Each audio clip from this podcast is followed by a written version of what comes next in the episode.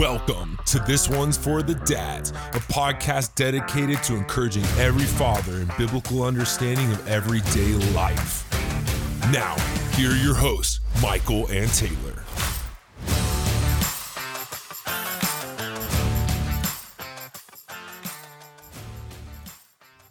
Hi, guys. This is Michael.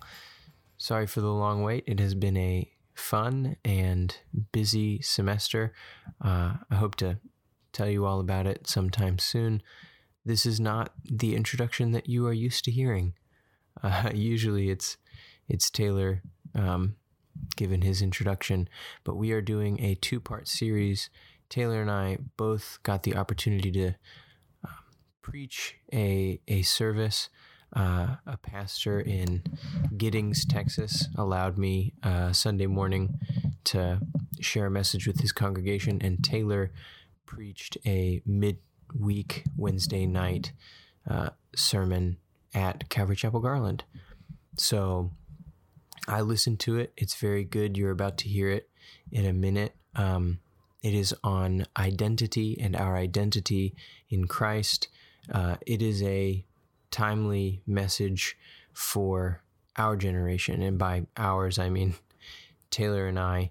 Um, kids, kids today are desperately, desperately hungry to hear the truth on where their identity can be found. There's so many lies surrounding this uh, exact topic that to be to have a foundation in what the Bible says is absolutely crucial uh, to communicate to kids today and, and to our kids who are growing up in this culture. Um, I was grateful to be featured as a illustration in Taylor's sermon. Um, so give it a listen uh, and and give it a, a think over how we can speak into our culture about how our identity is found in Christ and ministering to others uh, how to show them that their identity is in Christ. Wherever they're searching for it, ultimately that that's where it lies. So uh, here's Taylor Hyatt on a midweek service for Calvary Chapel Garland. Good morning, Calvary Chapel Garland, and those who are listening this morning. We're so glad to be able to give you our normal Tuesday study here, either through the website or through Facebook. And so we are glad you are joining us from your couch, from your work. I've been texting with a couple of people who have said they're even listening at work, which is awesome. I'm excited that you guys are hungry for scripture uh, this morning. So while you turn to Genesis chapter 18, um, let's pray. Heavenly Father, Lord, we thank you for this morning, Lord, and ask that as we um, co- read through Genesis this morning, Lord, that you would be revealing things to us that maybe are new. Lord, you'd be refreshing our minds on things that we've known. But Lord, above all, Lord, will we be learning more about your character and who you are through your scripture this morning. In Jesus' name, amen. So last week, Pastor Dwayne went through, I believe, three chapters talking about Abraham, um, Sarah, Abram at the time, Sarah, uh, Hagar, all these things going on that God is trying to bless Abraham and his family, saying he's going to give them a son. And of course, as we learned last time, Adam or um, Abra, Abram and Sarah decided that they needed to take that into their own hands and use Hagar, Sarah's servant, to have that child instead of what God wanted for them, which is that He was going to bless them, that even though they had been barren, that He was going to bless them. And so that ends up causing all kinds of issues and stuff. And at the end of that uh, sermon last week, when we finished in 17, we were reading about uh, how God said, No, this is going to be through your seed, through you that we're going to have this, and you will not be barren. You will have a child of your own, and it will be through you that I bless all nations. So let's start in chapter 18, verse 1. Then the Lord appeared to him, talking about Abraham, by the terebinth tree of Mamre, and he was sitting in a tent in the door. Uh, in, in the tent door in the heat of day. So he lifted his eyes and looked, and behold, three men were standing by him. And when he saw them, he ran from the tent door to meet them and bowed himself to the ground. And said, My Lord, if I have now found favor in your sight, do not pass on by your servant. Please let a little water be brought and wash your feet and rest yourselves under the tree. And I will bring a morsel of bread that you may refresh your hearts and you may pass by, uh, pass by, inasmuch as you have come to your servant. They said, Do as you have said. So this is kind of the, and I'll get to later why I think that one of the men in who are approaching Abraham as Jesus. But this is kind of the second physical appearance of this Lord figure, this spiritual being. And in this time, he comes with three others. Um, I believe that this is a, Christophany, um, an appearing of Jesus before his actual birth. Um, and what is Abraham's response to seeing these three figures is right hospitality. Today, we're going to talk about God providing. And one of the things that I love about how Abraham's reaction to this is, is he welcomes open arms, wants to serve in the midst of his Lord. He recognizes who this is. And because of that, God sees that and God honors that and God blesses him because of that. Again, he bows in reverence. He makes space for this figure. It was a big deal in that culture of hospitality. That when somebody was new or a guest in your midst, you made them feel like royalty. And that's what he was doing. He was washing their feet, right? He said, Let them come, come in, let me wash your feet. And as we're going to read, he prepares a feast for these people. Do you recognize God working in your life? Do you see where God is moving around you and where his presence is going? And do you recognize the things that God has his hand on in your life? And one of my favorite parts about when we join together in communal worship, when these seats in the sanctuary are filled up on Sundays, which is, I'm sad that we're not getting to do that right now. One of my favorite things is watching God move amongst the people, watching his presence fill this, fill this space, watching people who were broken and hurt and frustrated lay those things down at the foot of Jesus, right? And invite him in. That's what we look to do here every Sunday with musical worship, with studying of scripture is, is we're saying, Lord, come in. We want your presence here. We want your healing power. We want all that. We want you to be the guest of honor in this space. Many churches, I believe, get this wrong in that, oh, church is about satisfying people. Church is about having the best live stream, maybe, or about the sound and the audio sounding the best, or about the preacher being a fantastic orator, right? But all of those things are good, but they are subservient to what? God. About our worship and our praise to Him, about putting Him as our guest of honor here. So we need to be gathering together to see the Lord work in our midst, that we can give Him the glory for everything that's being done. Let's continue into verse 6. I will make you exceedingly fruitful, and I will make nations of you, and kings shall come from you and I will establish my covenant between me and you and your descendants after you in their generations for an everlasting covenant. I'm sorry, that was 17. Let's back up here for a second and do verse 6 of chapter 18. I'm sorry. So Abraham hurried into the tent to Sarah and said, Quickly, make ready three measures of fine meal, knead it, and make cakes. And Abraham ran to the herd and took a tender, good calf, gave it to a young man, and he hastened to prepare it. So he took butter and milk and the calf which he had prepared and set it before them, and he stood by them under the tree, and they ate. So he prepares this feast for those who had come. And the reason, one of those reasons why I think that this is Christ in the flesh is because what does he do whenever he's offered this meal, right? He partakes, something that a human would do, right? Partakes. He sits and eats with them. And um, so this is a great passage also to talk about the eternality and divinity of Jesus, right? We're not looking at Luke 2 and past. We're not talking about New Testament. We're talking Old Testament. We're talking about Genesis, the first book of the Bible. And we're already seeing the Lord, Christ, Jesus, doing a work here. And I also love how it says that Abraham ran. He was he ran quickly. There wasn't a second wasted. Now the thing that's interesting about this is that it was culturally the norm for this kind of hospitality. If you had a guest come from a far off land, whether family or not, and they asked to stay, you were called to prepare a feast. You were called to invite them in and to take care of them for at least a night. There's obviously caveats to that.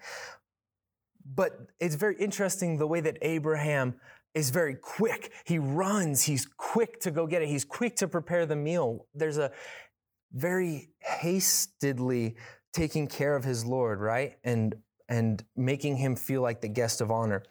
And I think that that's because he knew who this was. He knew that this was not just some Joe Schmo off the streets, right? He we're talking about Lord. He called him Lord, right? And so we continue into verse 9. Then Sarah said to him, then he said to him, Where is Sarah your wife? So he said, Here in the tent. And he said, I will certainly return to you according to the time of your life. And behold, Sarah your wife shall have a son. Sarah was listening and in the tent door, which was behind him. It kind of made me think there for a second because we've read two times now that Abraham knew that they were going to have a son. I'm wondering, was he just not communicating with Sarah? Was there a loss? You know, you think that especially being in their old age, we'll read that Sarah was 90 and Abraham was about 100. Well, maybe there was just an unbelief there. I don't know, but there's some kind of communication breakdown because Sarah clearly seems very surprised by this. And I love what Jesus says here, right? According to the time of life, right now, where you are, it's where I've come to provide. In both of these chapters that we're going to read today, I believe there's one big theme, one common thread through this whole two chapters, and we can see that thread through the whole first part of Genesis that we've read, is this theme of God's provision for his remnant, for his people, for those he chooses, for those who have faith in him. He provides. And a lot of times it's not in our logical standings, right? It's not the way that we think that the Lord's going to provide, but it's in His perfect will and His perfect timing. And so we need to be continually relying on God's provision, not on our provision. 2 Peter 3, 8 through 9 says, But do not forget one thing, dear friends, when the Lord with the Lord, a day is like a thousand years, and a thousand years is like a day. The Lord is not slow in keeping his promises, as someone, un- as someone understands slowness. Instead, he is patient with you, not wanting anyone to perish, but everyone to come to repentance. Right? I love that. The Lord is not slow in keeping his promises. It reminds me of the scene in The Lord of the Rings where Frodo sees um, Gandalf and he goes, Gandalf, where have you been? You know, you're late. And he says, you know, a wizard has never or arrives precisely when he was meant to, right? In the same way with God, He does what He does. His will is carried out in His perfect timing. He doesn't wait on any man. He doesn't wait on anything. He orchestrates each and everything. And you should take comfort in that, knowing that He provides for you in His perfect will with everything. And I know for myself, I tend to get in such a rush to get things done with. I tend to overlook little moments that God wants to work through. Maybe it's in the grocery store or through the drive through while I'm waiting for my food, especially right now where there's no dine in, right? Maybe you were watching a movie at some point and you just rushed through, right? You just rushed, got right into the theater. And I'm so eager to get to what I want that I forget that God's in our midst when we walk through those areas of our life. And maybe it's in those perfect timings that the Lord is trying to get you to evangelize to somebody. So we continue into verse 11. Now, Abraham and Sarah were old, well advanced in age, and Sarah had passed the age of childbearing. Therefore, Sarah laughed to herself, saying, After I have grown old, shall I have the pleasure, my Lord, being so old? Right? Sarah had thought that she had already fulfilled this promise in her own strength. If we think back to chapter 16, remember Hagar? Right? And all of the dispute that came from that, the son that they named Ishmael, right? It was in her own strength that she thought that she had fulfilled God's will. Because why? What did we just read? Because she was past the age of childbearing. So she thought that if God's promise was going to be fulfilled, it was going to be through their own might, because logically, it didn't seem possible.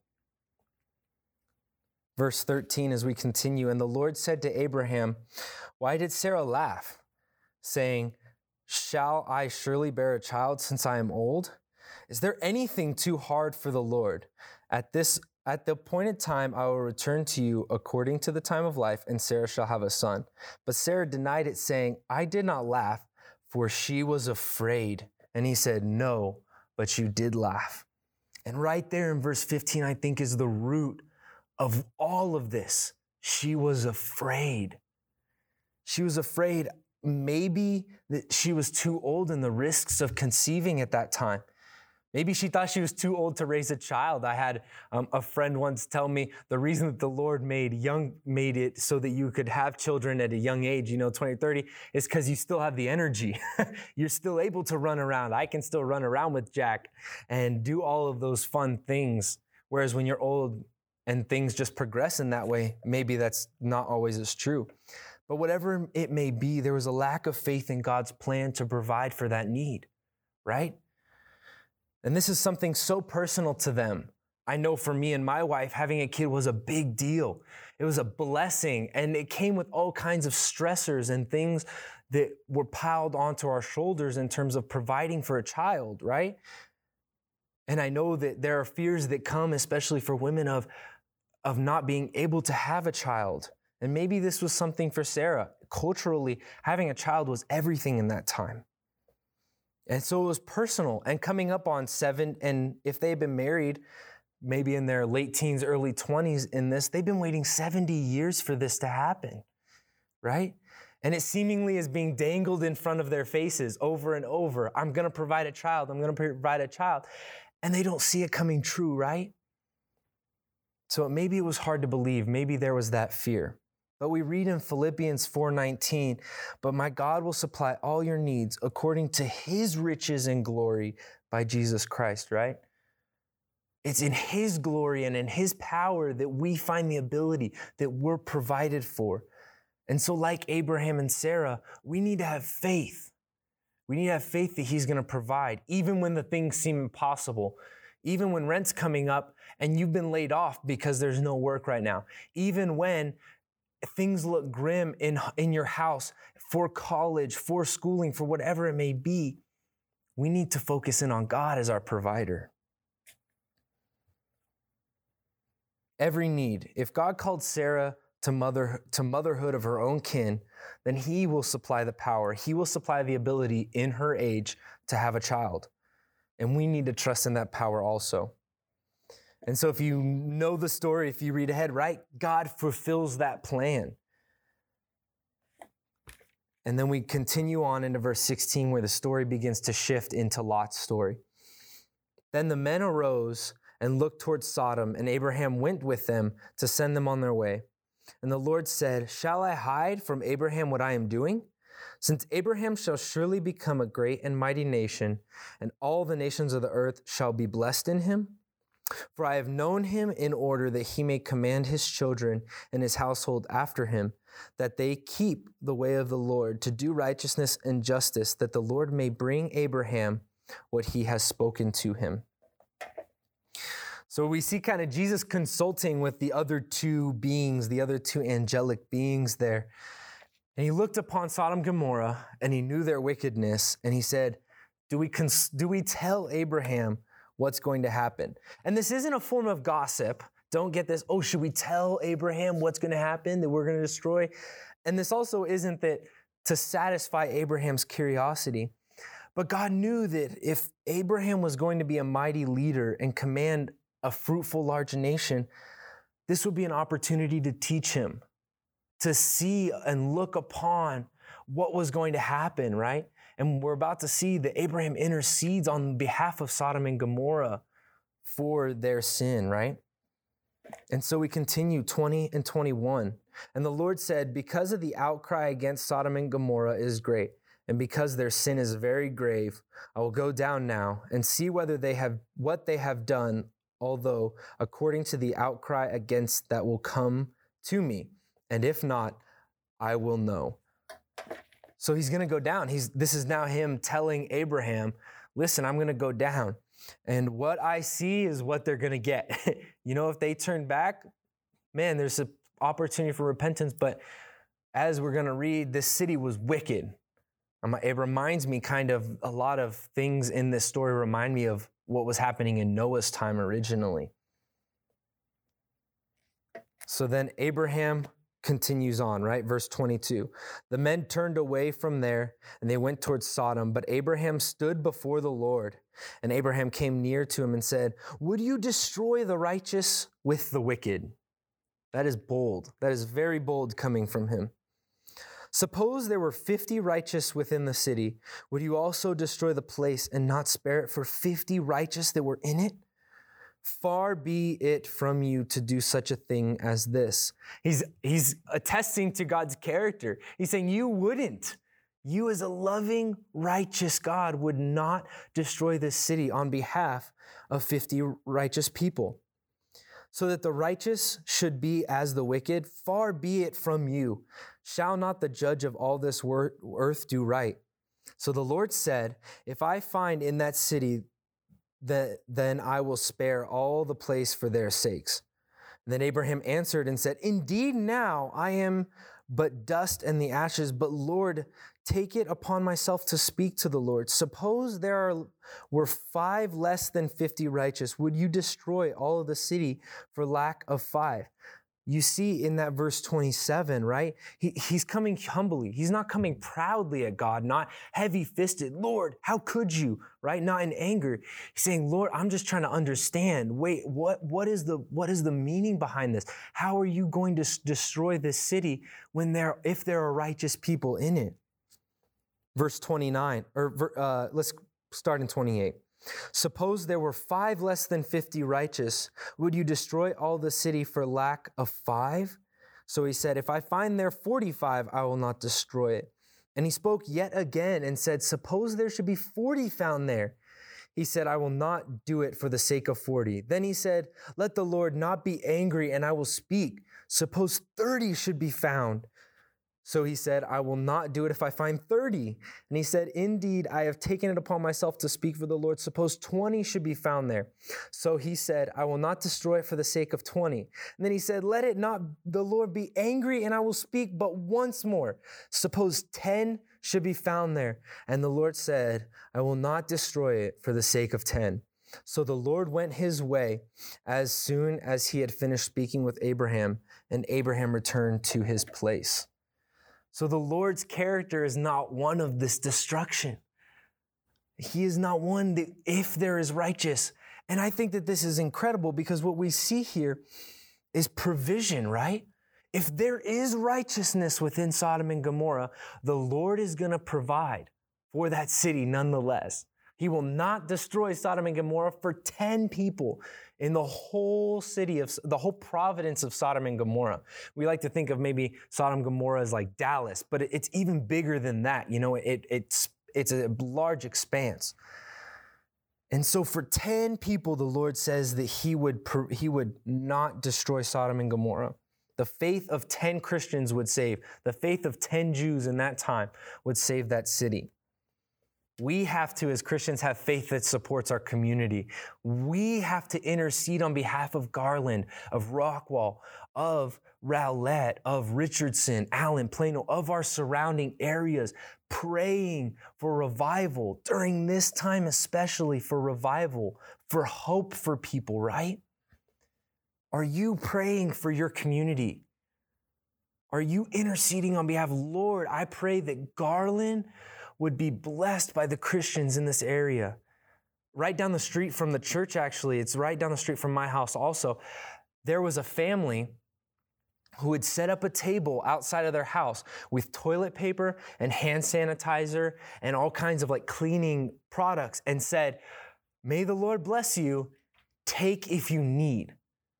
Oh my goodness. In a time where there's not even, there's only one ply toilet paper on the shelf. And I know that because I just bought two boxes of one ply toilet paper because that's all Walmart had. In a time when that is all that's left, everything is being ravaged. These Christians took it upon themselves to bless their city. And I want to encourage you that if you know people who have needs, we here at the church are here to help provide. In the abundance that the Lord has given us in the food pantry. We have toilet paper here. If you know or you are in need or somebody you know is in need, let us know. We want to help. We want to be to bless others with what the Lord has blessed us with. And unfortunately, 10 were not found in Sodom and Gomorrah, if you know the ending of this story. But let's continue on into chapter 19. Now, two angels came to Sodom in the evening, and Lot was sitting at the gate of Sodom. When Lot saw them, he rose to meet them, and he bowed himself at his face towards the ground. And he said, Hear now, my lords, please turn to your servant's house and spend the night and wash your feet. Then you may rise early and go on your way. And they said, No, but we will spend the night in the open square. Verse 3 But he insisted strongly, so they turned in to him and entered his house. Then he made them a feast and baked them unleavened bread, and they ate. So here's another instance of this Jewish hospitality, right? He sees these men coming, he sees these angelic beings, and he bows in reverence to them and then invites them in for a feast. But again, we see this urgency. Like he knows that though these men look like men, they're coming in, and there's something about them that just they aren't normal, and he bows in reverence. He understands the spirituality, the the seriousness of these men, right? And let's talk a little bit. I know we're skipping over a lot of details, and I'm sorry, but we got to get through this. There's a lot here, and we're trying to get this big picture, right, of how God provides. And these two angels are a provision for Lot and his family to survive this Sodom and Gomorrah, right? And Lot's placement at the gate isn't by chance, right? He's a revered person in the city. The gate is where judge where judges would stay, where men gathered to do all kinds of work and talking and things like that.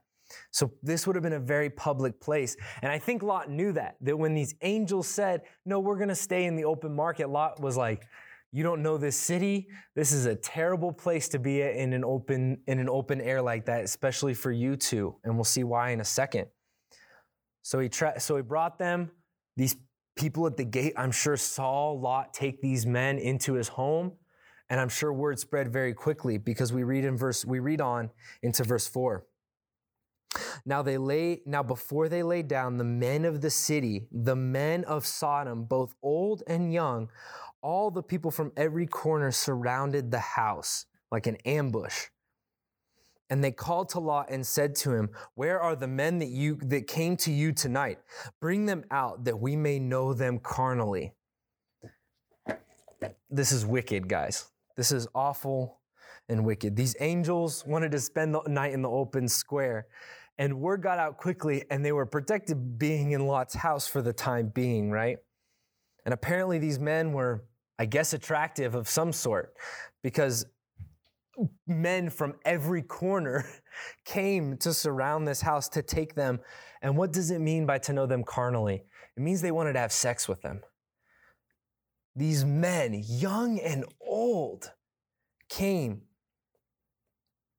and we see the only named major issue in Sodom and Gomorrah their sexual promiscuity, their homosexual tendencies, and the publicity of it.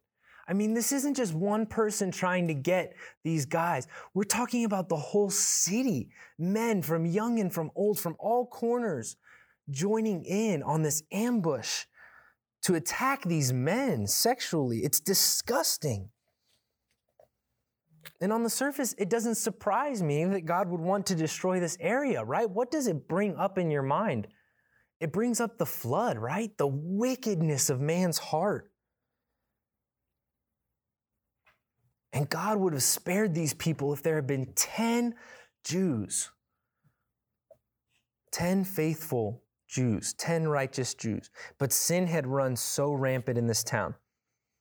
And let's be clear on this homosexuality is a sin. We see it plain as day, and it's very specifically linked to the reason that Sodom and Gomorrah is destroyed. But let's not, but we see this specifically in Leviticus 20, verse 13. If a man lies as he lies with, if a man lies with a male as he lies with a woman. Both of them have committed an abomination, and they shall surely be put to death. But let's not place homosexuality on this pedestal because of Sodom and Gomorrah, right?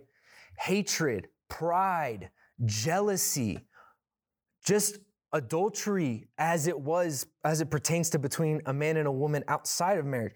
All of these things could have been the root and the reason for Sodom and Gomorrah's destruction. This specific example happens to be that it was homosexuality.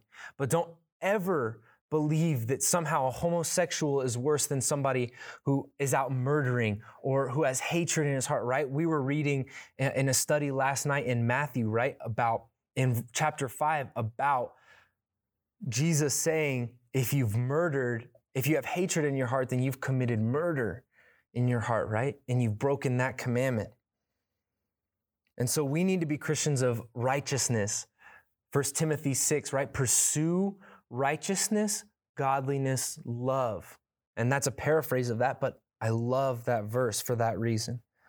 And so we continue into verse 6. So Lot went out to them, uh, went out to them through the doorway, shut the door behind him, and said, Please, my brethren, do not do so wickedly. See, now I have two daughters who have never known a man. Please let me bring them out to you, and you may do with them as you wish. Only do nothing to these men, since this is the reason that they have come under the shadow of my roof. Lot lacked the understanding of what the Lord was doing in this moment. The Lord was providing a way out for his whole family. This wasn't, excuse me, two angelic beings coming in just to take advantage of Lot's hospitality. But they were coming in here to provide a way out of this wickedness. And Lot does something that's, I would say, just as despicable as what these men were coming to do. He offers his two daughters in place of these men. A lack of faith for the provision of God in this. The fact that Lot considers his male guests more important than his daughters is terrible. And it really shows the depravity of the heart at that time and why Sodom and Gomorrah needed to be destroyed. In verse 9, we continue. And they said, Stand back. Then he said, Then they said, The one came in to stay here, and he keeps acting as a judge. Now we will deal with him worse. With we will deal with sorry, now we will deal worse with you than with them. So they pressed hard against the man, Lot, and came near to break the door. Lot Lot's compromise almost costed him more. These guys were going to do worse with him than what they were planning on doing with this guy. And that was already despicable. The devil doesn't care about your deals or compromise. He comes to kill and destroy. All he cares about is seeing your faith destroyed. Do not compromise on your faith, Christian. Do not compromise on your moral standing, on your righteousness.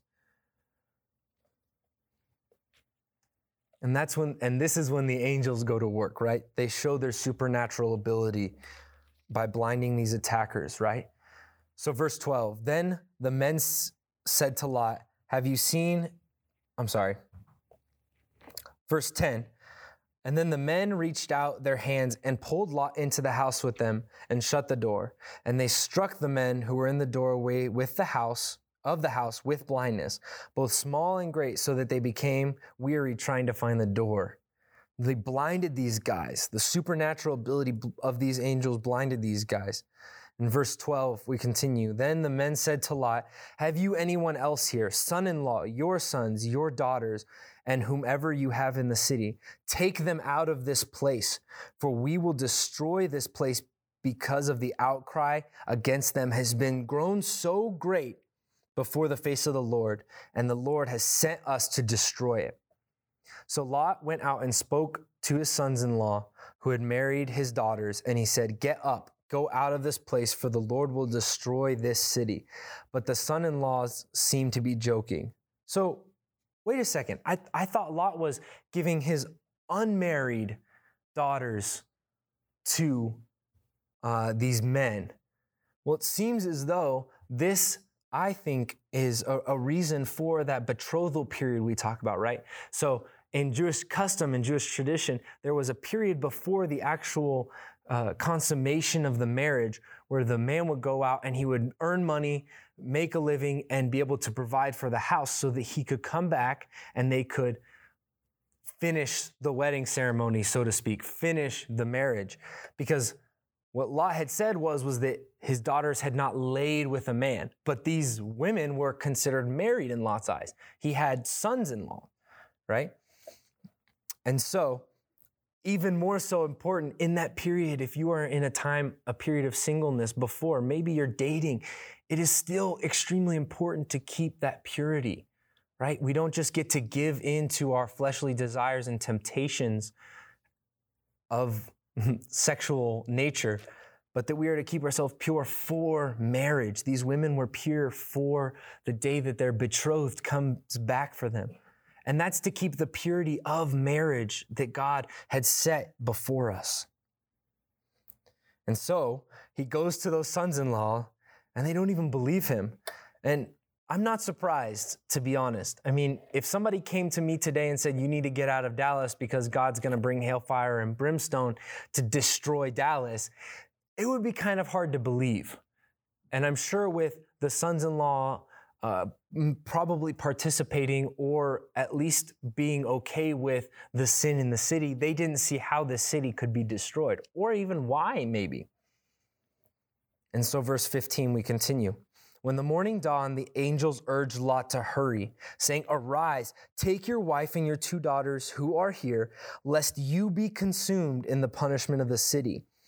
And while he lingered, the men took hold of his hand, his wife, his wife's hand, and the hands of the two daughters, the Lord being merciful to him. And they brought him and set him outside of the city. So it came to pass when they brought him outside that he said, Escape with your life. Do not look behind you, nor you stay anywhere in this plain. Escape to the mountains, lest you be destroyed. These angels are trying to explain to Lot, your family is going to be destroyed if you stay here. And what does Lot keep doing? But my house, but my sons in law, but, but, but, and keeps lingering in this place. I don't understand personally how he doesn't realize I need to get away from these men. Maybe it's because of his compromise, right? His compromise to living in this city with this sin.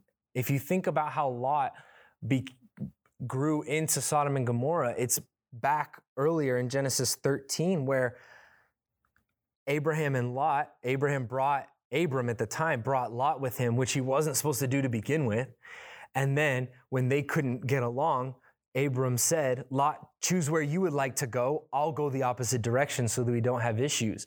And the reason Lot picked Sodom and Gomorrah was because of its beauty, its lush nature, because of the land there was probably really awesome for have for being for living in, for having a community in, right?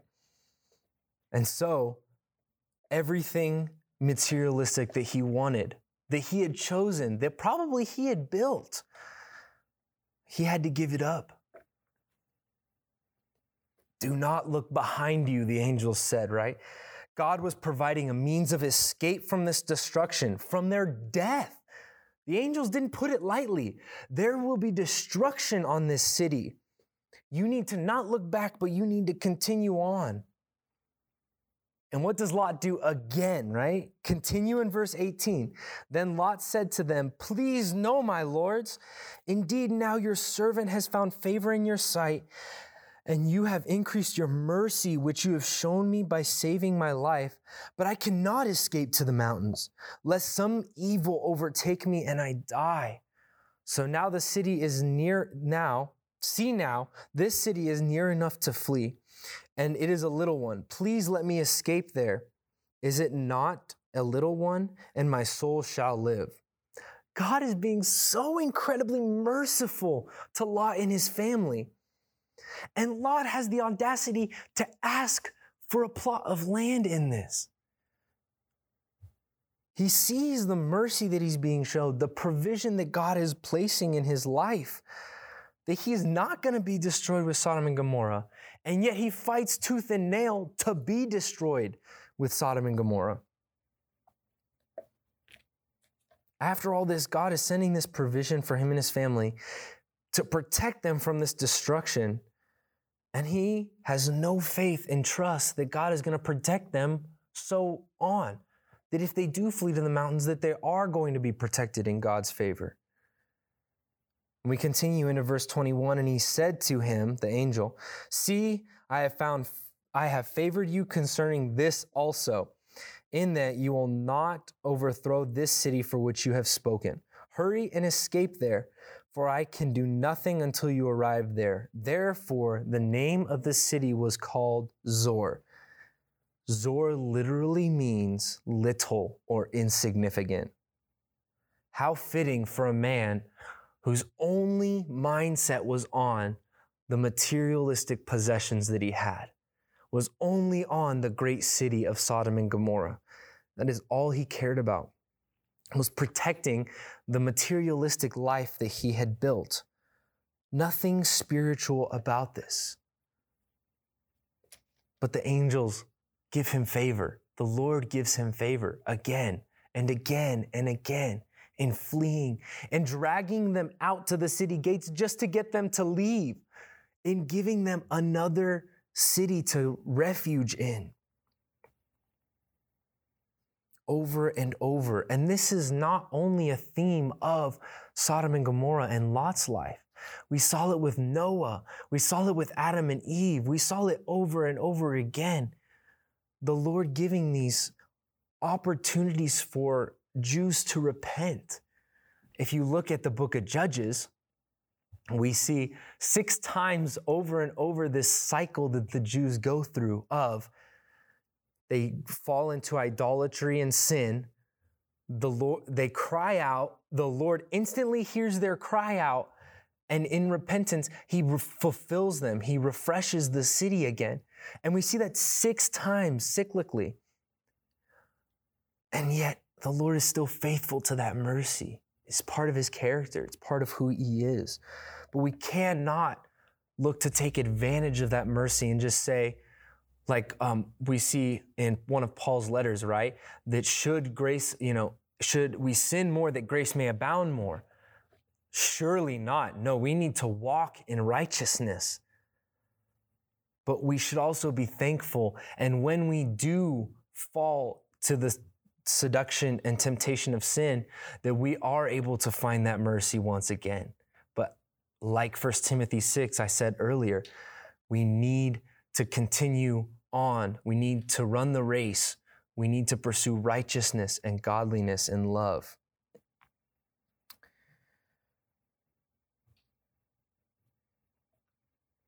And then we continue, verse 26. But his wife looked back behind him as they're running to Zoar. His wife looked back behind him, and she became a pillar of salt. And Abraham went early in the morning to the place where he had stood before the Lord. And then he looked towards Sodom and Gomorrah and towards all the land in the plain. And he saw, and behold, the smoke of the land which went up like the smoke of a furnace and it came to pass that when God had destroyed the cities of the plain, that God remembered Abraham and sent Lot out of the midst, out of the midst of the overthrown, and he overthrew the cities in which Lot had dwelt. I think of right now the way that this coronavirus has plagued the world. And one of the things that has touched me so deeply, one of the things that I've been trying to express to everybody is how little control we have over this world, over our material possessions, over the things that we think we own. Lot is in the same boat, right? He thought Sodom and Gomorrah was his. That is my city. I love this. I have material possessions in this city. And just like that, just overnight, he loses it all. Christians, do not look back on your life of sin as something to be missed. Lot's life was literally judged because she looked back on that life.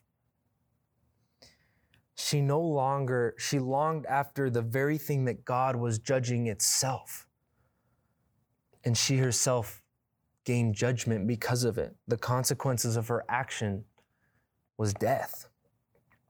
Christian, if you have taken the stance, the oath to follow Christ, that he is your that he is your salvation, that he is your God, do not linger in your past sins. You are a new creation found in Christ. And don't long for those things that you once had. Whether it's materialistic, whether it's emotionally, relationally, because God has something way, way better for you. He has blessings for today. Live boldly for Jesus today. Verse 30 Then Lot went out of Zoar and dwelt in the mountains, and his two daughters were with him, for he was afraid to dwell in Zoar. So, right there, he had prayed for this, or he had pleaded for this city. And then when he got and stayed in the city, he felt that it was unsafe to be in the city. So he fled to the place that he had originally been commanded to flee to. All in God's will, right? And he and his two daughters dwelt in a cave. The new the now the firstborn said to the younger, Our father is old, and there is no man on the earth to come in to us, as is custom of all the earth. Come, let us make our father drink wine, and we will lie with him, that we may preserve the lineage of our father.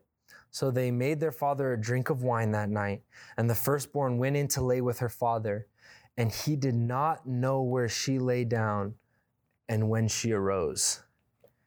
Where have I seen this before? Somewhere else I've seen this before. Oh, that's right. Just think back to what the first story after Noah gets off the ark and does the sacrifices is, right? The children come in and they, now in Noah's story, there are tons of stances, but they sin nonetheless. They dishonor their father in this way. And in this story, the daughters thought that they were doing a favor, that they were preserving the lineage. Same story, same outcome. Right after being delivered from God's wrath, these daughters take it upon themselves, as did the son in Noah's story, to do a disgusting, terrible abomination in the sight of the Lord. But it doesn't just stop with the eldest daughter. Verse 34 It happened on the next day that the firstborn said to the younger, Indeed, I lay with my father last night. Let us make him a drink tonight also, that you will go in and lie with him, that we may preserve the lineage of our father. Then they made their father a drink of wine that night also. And the younger arose and lay with him, and he did not know where she lay down or when she arose. So not only did the eldest daughter fall into this sin, but she then encourages her younger sister to also participate in this sin. It's terrible. It's an abomination in the sight of the Lord. And we have to be on guard for these kinds of things. Because there are those out in the world here who are going to encourage you into sin. And that's not what God has a plan for you, and that's not part of it. There are going to be those who encourage you, oh, hey, it's just a couple drinks. What does it matter? Oh, it's just a one night stand. What does it matter? It's just for fun, right? I know I've heard that many times. It's just for fun. Far be from it. We should be so set apart from that. And now let me reiterate myself. Let me clarify. A drink is not a sin by biblical standards, right? But there are going to be those who try to get you a drink so that they can get you a second drink, so that they can get you a fifth and a seventh and a ninth. And before you know it, you don't know what's going on and you're not in control of the situation. I had it taught to me when I was in youth that there is a, there is a fine line on a lot of these sins if we want to take adultery, right? So there's a fine line where you sleep with somebody who is not your wife. Now, how far away from the line are you going to put yourself? If it's alcohol, the fine line is getting drunk. But how far away from that line are you going to put yourself? Are you going to go and hang out at bars? Are you just going to have one drink? That's it? Are you going to have only go you're only going to go to bars? You're not going to go to bars. You're not going to have alcohol in your house at all, right? And so I'm not saying that any one of those are incorrect or the right way to do it. We need to in prayer see where the Lord is leading us in those realms. But we do know that there is a fine line in all of those things. So protect yourself, guard your heart from these things.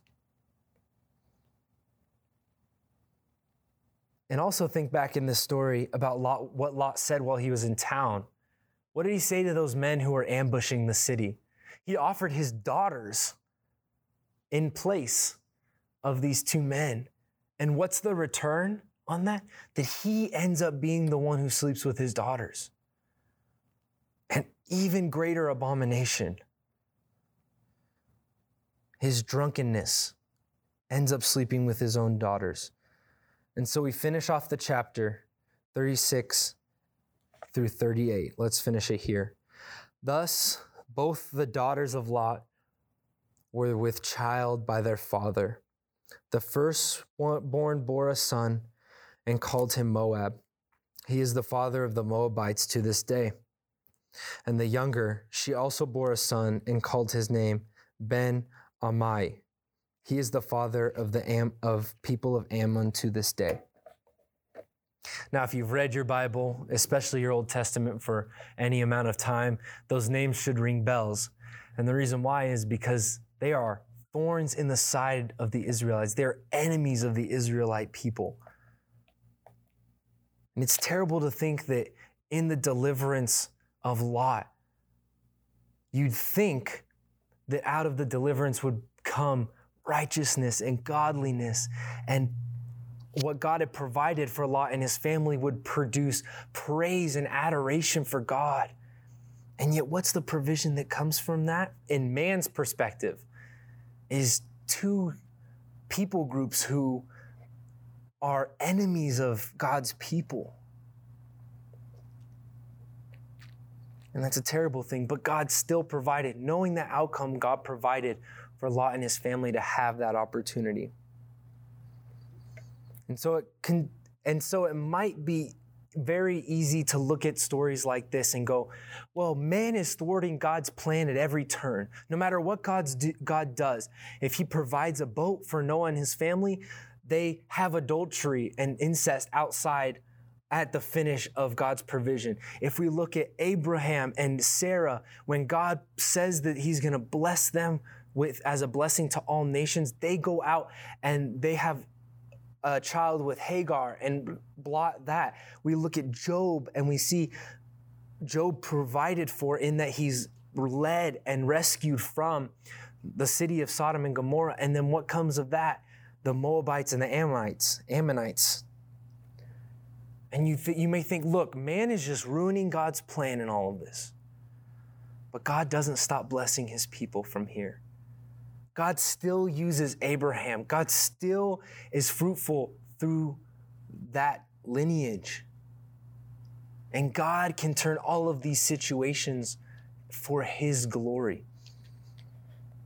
In the same way, for us Christians, God is here to provide for you. Now, I don't know what that looks like. You may not know what that looks like. Nobody on this earth may be able to answer that for you. But He's here to provide for you spiritually and physically. But He's here to provide your every need, not necessarily your wants. Continue to press into faith, continue to press into His righteousness. What was one of Lot's issues, right? He kept looking back at Sodom and Gomorrah. He longed, he fought tooth and nail against God. God had to drag him out of the city. These two angels had to drag him out of the city just to get him to flee from the destruction. Would we as Christians not have that heart that looks towards the destruction, that pushes in, that says, uh, This is okay because I keep my material things? But we be Christians who say, Lord, all of this is yours?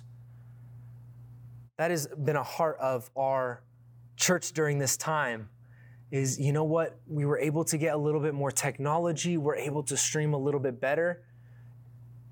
But Lord, at the end of the day, this is all yours. Whether we have two camera angles or one, or we can produce a full band or only a guitar and a vocal or whatever it may be, Lord, this is all yours. And it could all be taken from us in an instant.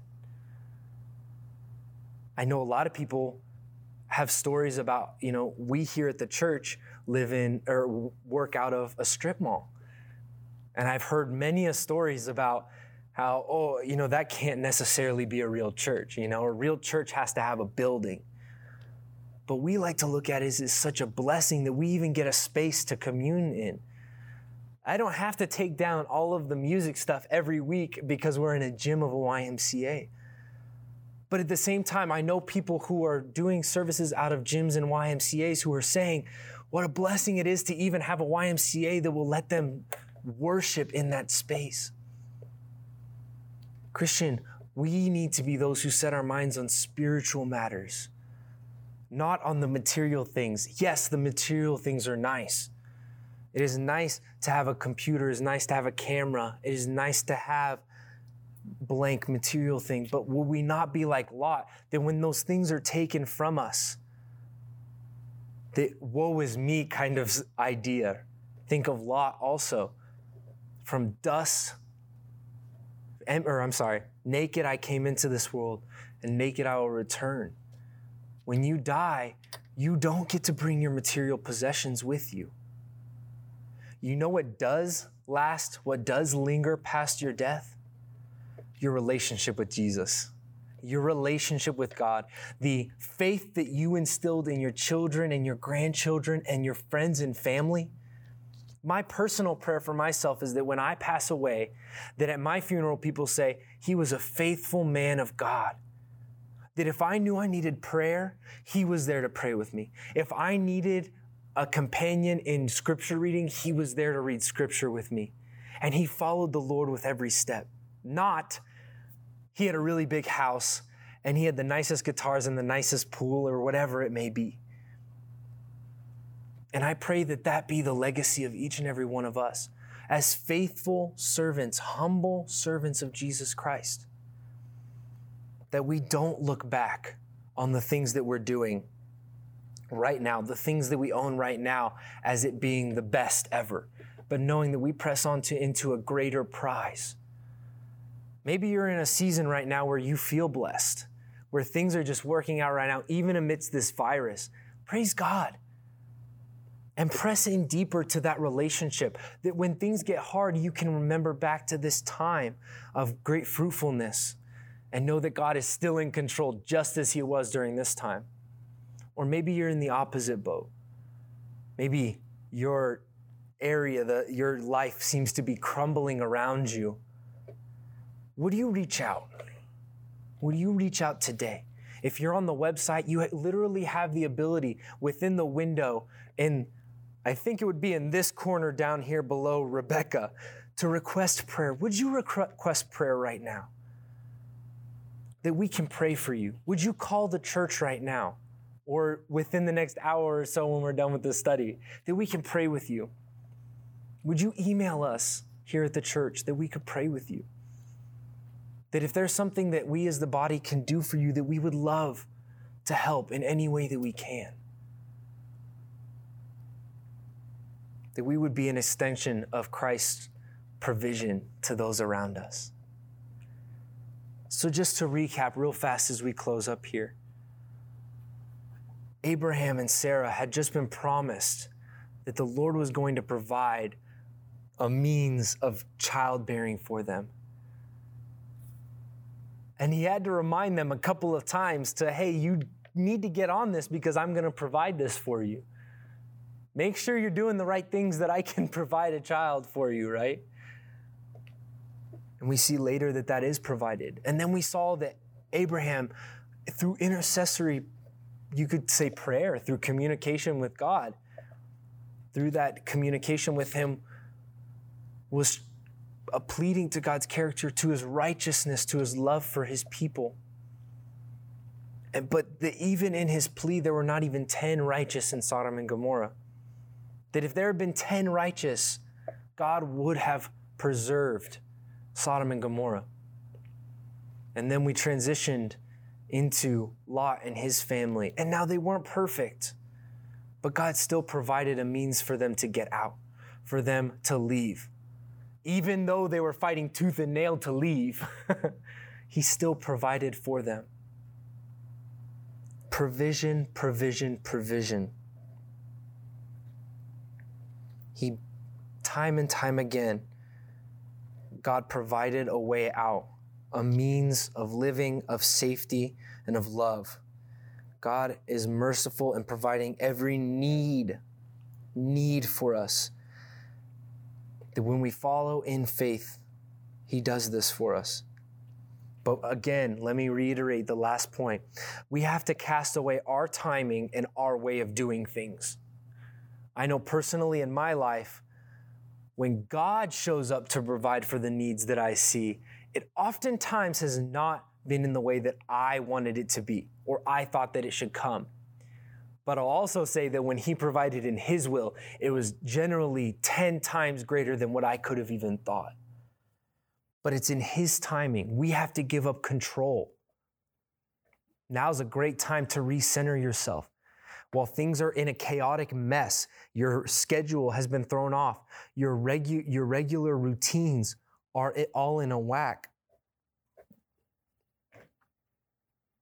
We must follow in faith in his timing. Be developing those habits. We know for a fact i believe yeah we know for a fact that we'll be in this for at least another 20 days in this quarantine in this uh, stay at home.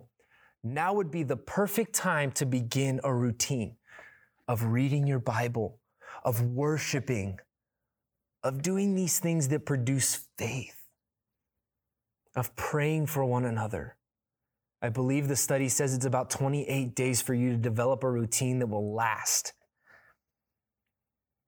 Right now, be developing that routine that God provides for you in His will, in His power, because He is in control.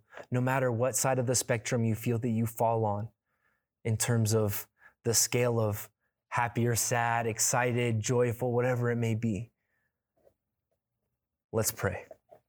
Heavenly Father, Lord, we thank you for this study. Lord, I thank you for your character trait of provision. Lord, I might not be in an Abraham's shoes or Job's shoes, but I learned so much from this passage about your character, about your love for the righteous, about your love for the faithful.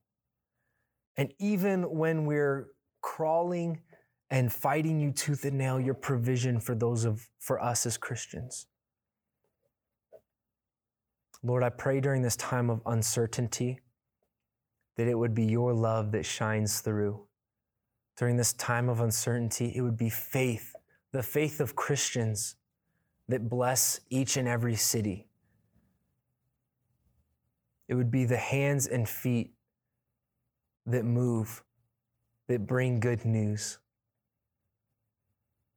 Father, you are so holy and worthy of every second of our lives. Would you be convicting us today of the areas in our life where we need more of you, where we haven't given up full control?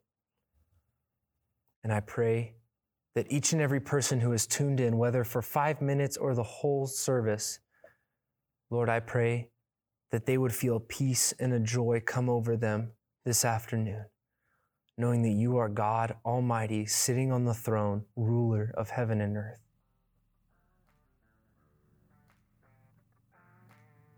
We thank you and we praise you for what you're doing in our lives.